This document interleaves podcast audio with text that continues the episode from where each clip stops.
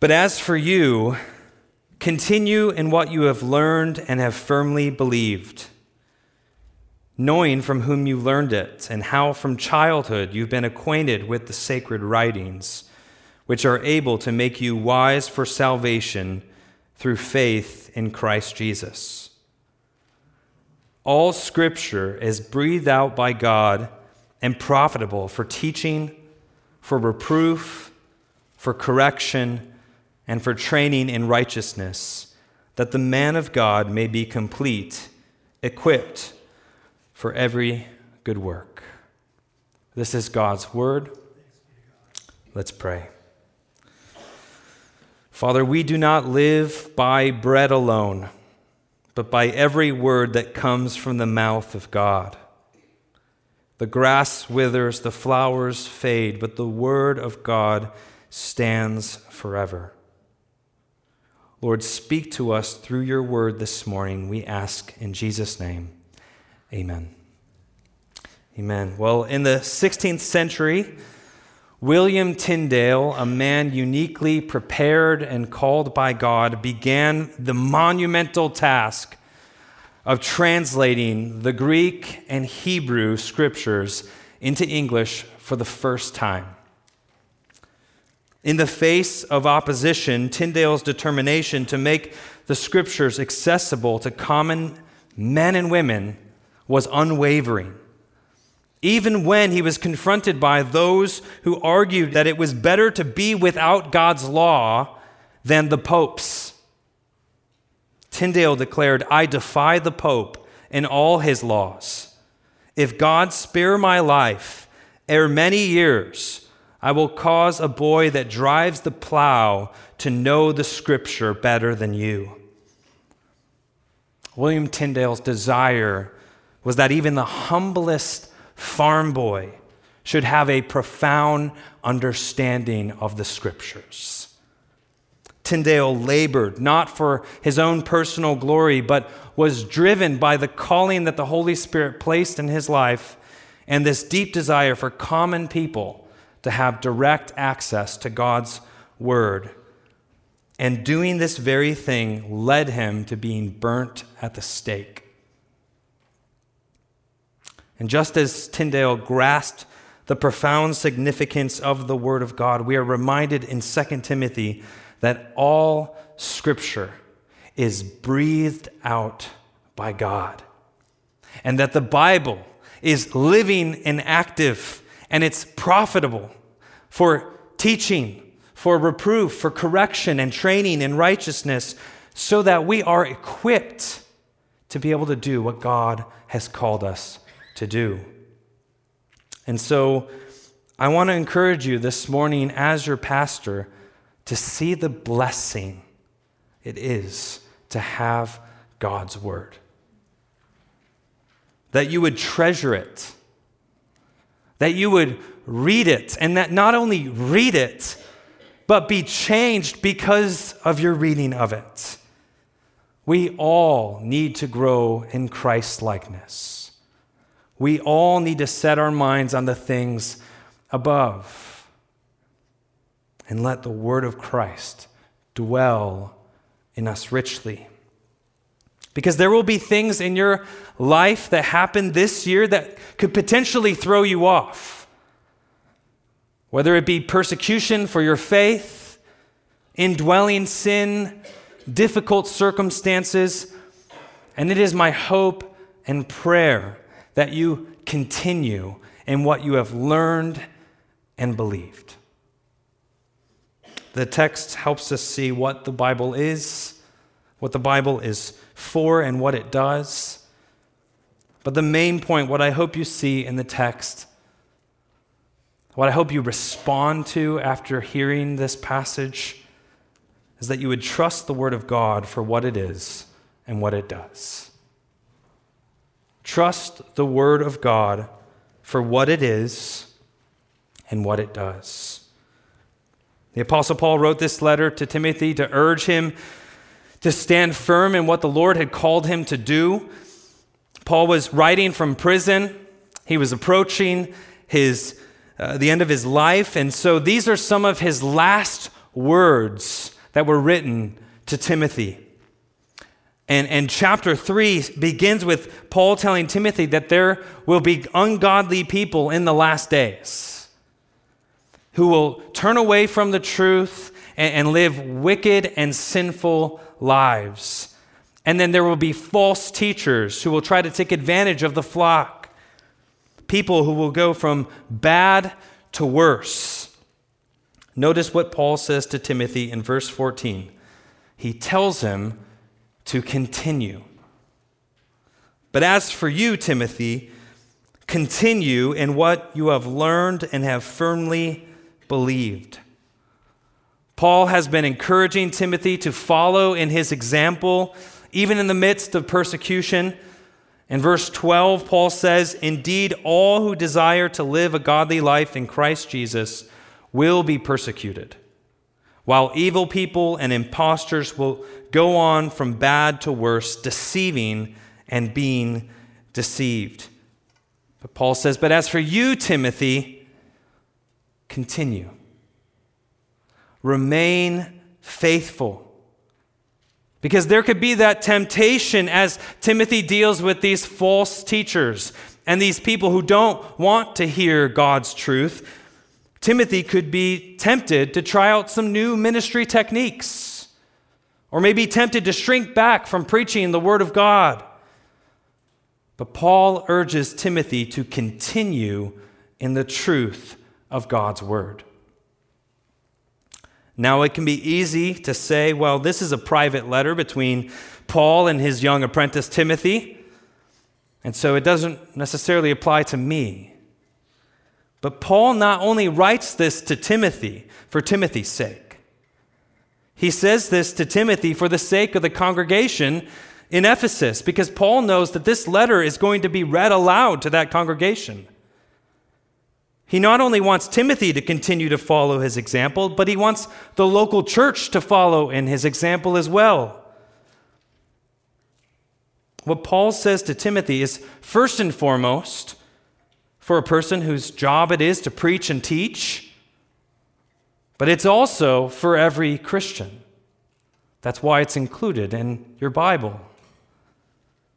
And these are not simply Paul's words to Timothy. But as we will see in this passage, they are actually God's words to Timothy. And not only God's words to Timothy, but they're God's words to you and me. Paul says, But as for you, Continue in what you've learned and have firmly believed. He just said, All who desire to live a godly life are going to be persecuted. And so, since that is true, that we will face persecution in this life and face trials and hardships, it is very important to continue in the truth of God's word, in the things we have learned and have firmly believed. And Paul says, knowing from whom you've learned it. He tells Timothy, remember those who have taught you the word of God. Remember who taught you. No doubt Paul is including himself. He's the one who discipled Timothy. He was a spiritual father to him. Paul calls Timothy his child in the faith. And so he says, Timothy, my child, continue. Hold fast to what you have learned and firmly believed, knowing from whom you've learned it. And we know that Paul is also talking about Timothy's grandmother and mother because of what he says in verse 15. And how from childhood you've been acquainted with the sacred writings. As a little boy, Timothy heard the truth from both his mother and his grandma. At the beginning of this letter, in chapter 1, verse 5, Paul writes, I am reminded of your sincere faith, a faith that dwelt first in your grandmother Lois and your mother Eunice. Timothy, I remember your grandma and your mother. I remember the sincere faith that they had. They were godly women. They planted those seeds and God caused it to grow. Timothy became a Christian because he heard the word of God. And he heard God's word because of these two faithful women. This should be an encouragement to the parents and grandparents in this room. Think about how impactful a godly mother or a godly grandmother can, can be towards small children. And so, mothers, parents, grandparents, do you desire for your children, for your grandchildren, to know and believe in Jesus? Then teach them the Word of God. God can use you to raise up servants like Timothy who will lay down their lives for Christ. And when times of difficulty come into the life of that child, the memory of that person's faithfulness to Christ may encourage them to continue. Knowing and remembering the godly people who taught us the truths of God's word is a great source of encouragement and strength. Charles Spurgeon wrote this about his mother. It was the custom on Sunday evenings while we were yet little children for her to stay at home with us, and then we sat around the table and read verse by verse, and she explained the scripture to us. And then the question was asked how long it would be before we think about our state, how long before we would seek the Lord.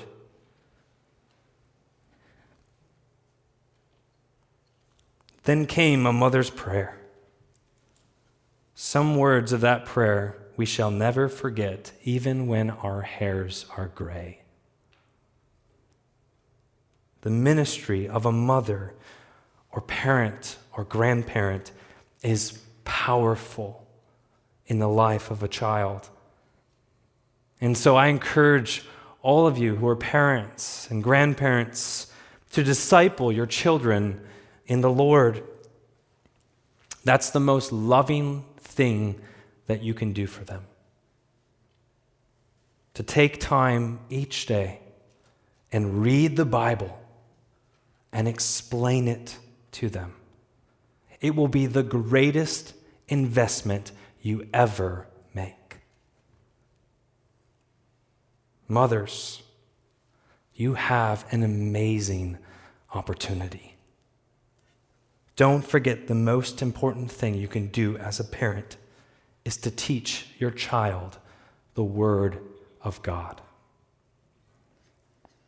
Because it is the Word of God that makes people wise for salvation through faith in Christ Jesus. Paul says in verse 15, and how from childhood you've been acquainted with the sacred writings, which are able to make you wise for salvation through faith in Christ Jesus. Paul is telling Timothy to continue to live by the word because it makes people wise for salvation. The Bible tells us how we can be saved. Without God's word, we wouldn't know how to be saved. Without God's word, we wouldn't even know that we need salvation. The Bible makes us wise for salvation. The Old Testament reveals God's character. It exposes the reality of sin. It speaks of the mercy and forgiveness of God, and it points toward that promised Redeemer and Messiah. And then in the New Testament, it tells us that mankind has sinned and fallen short of the glory of God. We all have sinned and rebelled against God, and the punishment for our sin is death and separation from God. It tells us that God loves the world. He loves the world so much that he gave his only son so that whoever believes in him would not perish, but have eternal life. It tells us that Jesus died on the cross. He took our sins. He took the sins of those who would believe in him upon himself and took on the penalty and the punishment for those sins. It tells us that if we believe in Jesus, if you confess with your mouth that Jesus is Lord and you believe in your heart that God raised him from the dead, you can be saved.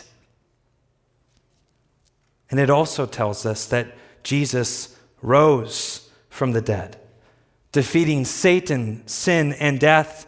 And as the risen Christ, he offers new life and eternal life to all who believe. And it tells us that one day he will come again and we will be with him in glory. The Bible makes known the plan of salvation to redeem sinners. This is like no other book. It teaches us the way of salvation. But notice, Paul says that it gives you the wisdom that leads to salvation through faith in Christ Jesus. And so it's not enough to say, oh, I believe the Bible. You can like the Bible, you can read the Bible, you can have knowledge of the Bible and still not be saved. But you must have faith in Jesus Christ in order to be saved. You must believe in Him alone. And the whole Bible is about Jesus. Remember that conversation that Jesus had with his two disciples after he had risen from the dead on that road to Emmaus? Luke tells us that beginning from Moses and all the prophets, he explained to them what was said in the scriptures concerning himself. Genesis to Revelation, the whole Bible is about Jesus and it makes us wise for salvation. Jesus himself says, I am the way, the truth, and the life. No one comes to the Father except through me. So the Bible is not the way of salvation, Jesus is. But it does tell us the way of salvation. It makes us wise for salvation because it shows us our sin and our need, and it shows us the Savior and His grace. Paul reminds Timothy and us that the Bible makes us wise for salvation through faith in Christ Jesus. And then in verse 16, Paul gives us this beautiful summary of what the Bible is and what it does. He writes, All scripture is breathed out by God and profitable. All scripture is breathed out by God. Some of your translations may say inspired. All scripture is inspired by God, which is an okay translation. Um, but breathed out by God is a better translation. Sometimes people see that word inspired and they, and they think, well, yeah, the Bible is inspired. It inspires me. But that's not what Paul is saying here. Theopneustos is the Greek word that's used here. Theo means God, and pneustos means breath. And so when you, when you speak, you use breath to form words.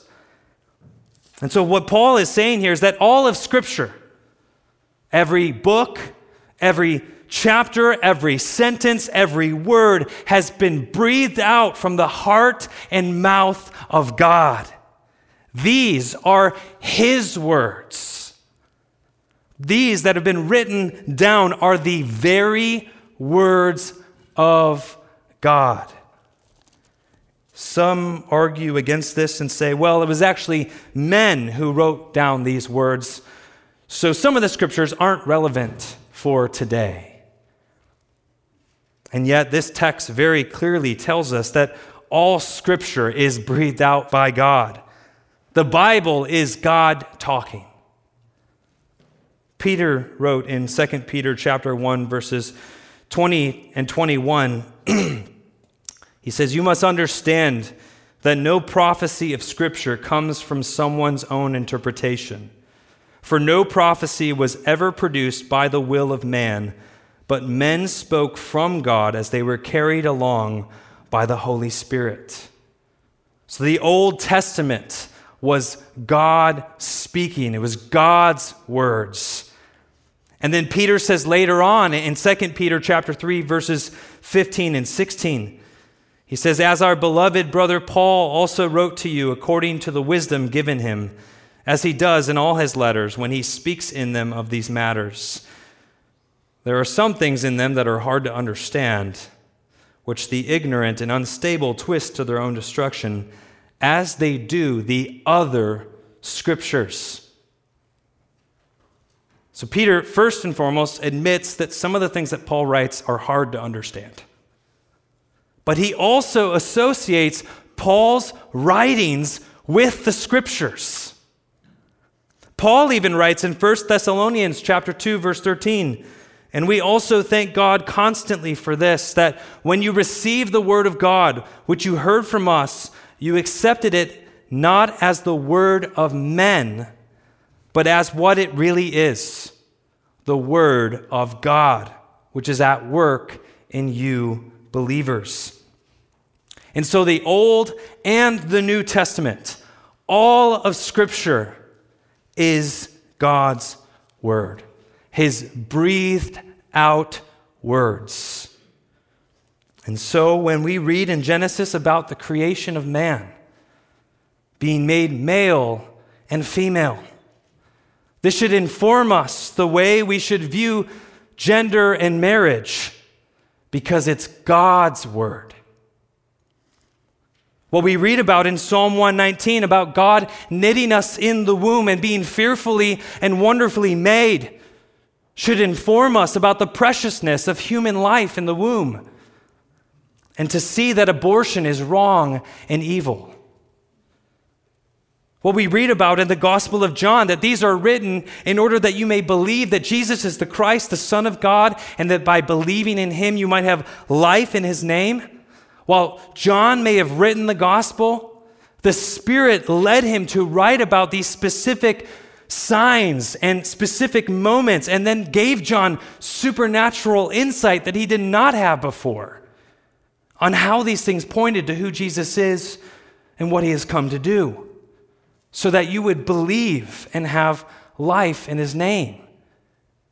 The Gospel of John is God speaking, it's God's words. What we read in Colossians 3 that those who are in Christ have been raised with Christ and have this new identity in Him and have died to the old self. This is God speaking to us, reminding us of our identity in Him so that we would get rid of the sin in our lives and start living our new lives in Christ, seeking to live in obedience to Him and in service to others. What we read about in Paul's letters to Timothy and Titus about the church should inform us on how leadership in the church is to be structured. With a plurality of elders being the spiritual leaders who oversee the church, and, and the deacons who serve the church. Friends, th- these aren't some good ideas that Paul came up with as he was writing to Timothy and Titus. But these are God's breathed out words on how he desires his church to function when we read about our future hope in 1 Peter and in Revelation. That should inform us to live lives here on earth with hope. Peter says we have a living hope and an inheritance that is imperishable, undefiled, and unfading, kept in heaven for us. And though we do not now see Jesus, one day we will, and we will be with him forever. Church, that's not a promise from Peter or John. That's a promise from God Himself. This is God's breathed out word. And so, if you want to hear God's voice, if you desire to hear God speak to you, then open up your Bible and read. This is how he does it. Thomas Watson, the English Puritan, once said, Think in every line you read that God is speaking to you. It's one thing to say that you have a high view of this book. It's another thing to live like you have a high view of this book. The Pharisees had a high view of the scriptures. But Jesus said in Mark's gospel that they made the word of God void by clinging to all their traditions. We can say we have a high view of the Bible, and yet by our choices and our attitudes and the way that we live our lives, we can show that we actually have a very low view of God's Word. All Scripture is breathed out by God. Paul also says in verse 16 that all Scripture is profitable, it's useful, it's beneficial and he gives four things that Scripture is profitable for teaching, reproof, correction, and training in righteousness. The Scriptures make us wise for salvation. They are the actual breathed out words of God Himself, and they're beneficial for us. They benefit us, they help us. Paul says all scripture is profitable for teaching. The Bible teaches us, and it should be used for teaching. It shows us the truth. Think about all the ways that the Bible teaches us about who God is His nature, His character, all His attributes. And the Bible also teaches us who we are who we are outside of Christ and who we are in Christ. And it teaches us what is right and what is good. It teaches us sound doctrine. But it also reproves us. That's the thing that we dislike most of these four. The Bible tells us when we go wrong, when we sin. It exposes falsehoods and wrong beliefs. It warns us of errors that we can fall into. It reproves us. It tells us what's not right. But the scriptures don't just leave us there. After exposing sin and wrong beliefs, scripture helps correct us and align us back to God's will. And lastly, Paul tells Timothy that all scripture is profitable for training in righteousness. The Bible tells us how to live for God. It disciples us and prepares us to live Christ like lives. It helps us to recognize what is good and to reject what is evil so that we begin to live in ways that are pleasing to God and helpful towards others. We don't need just one or two of those things. We need all of those things because we are all prone to wander, to turn from God and His ways towards ourselves and our own ways. We need the Word of God to reprove us and correct us and teach us and train us in righteousness. The Word of God is what you need to know how to live the Christian life. Christian who studies the Bible and applies what he or she learns will grow in holiness and avoid many issues in this life. Church, there is nothing that is more profitable in the world than God's Word. There is nothing that is more profitable. And then in verse 17, we see the goal of all these things that the man of God may be complete, equipped for every good work. Paul was reminding Timothy that the scriptures were profitable and would prepare him and equip him for what the Lord had called him to do. How do we grow into mature disciples of Christ? How will we become wise? How can we become conformed into the image of Christ? Through knowing the Bible and allowing it to change us. You and I were created for good works. Ephesians 2:10 says that we were created in Christ Jesus for good works, which God prepared beforehand that we should walk in them. Now, to be clear, we're not saved by good works, but we are saved for good works. And the better we know the word, the better we're going to be able to live and work for God.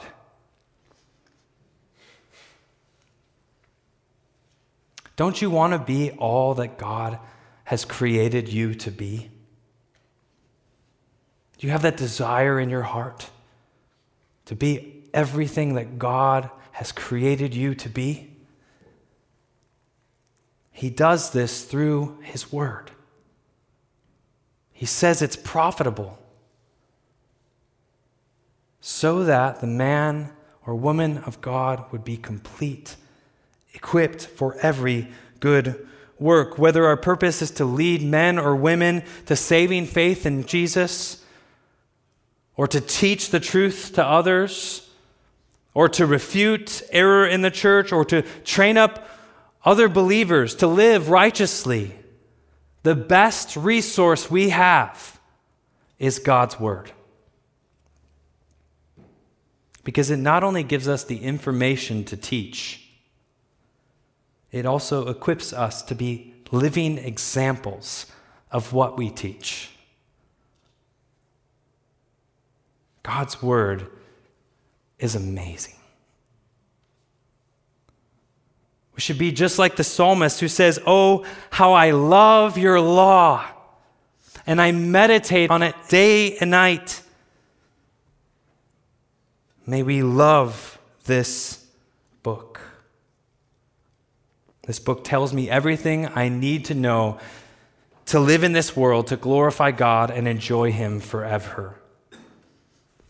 And think about Jesus and how He used and spoke about the Word of God. What did He do when He was tempted by Satan in the wilderness? He quoted the Bible, saying, It is written. He declared, Man shall not live by bread alone, but by every word that comes from the mouth of God. Jesus believed that God's word sustains and nourishes our spiritual lives.